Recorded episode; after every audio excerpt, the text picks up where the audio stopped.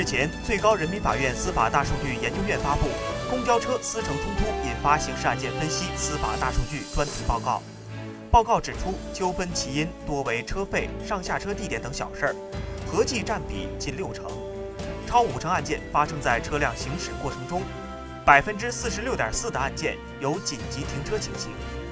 超半数案件有乘客攻击司机的行为，更有近三成乘客出现抢夺车辆操纵装置的情况。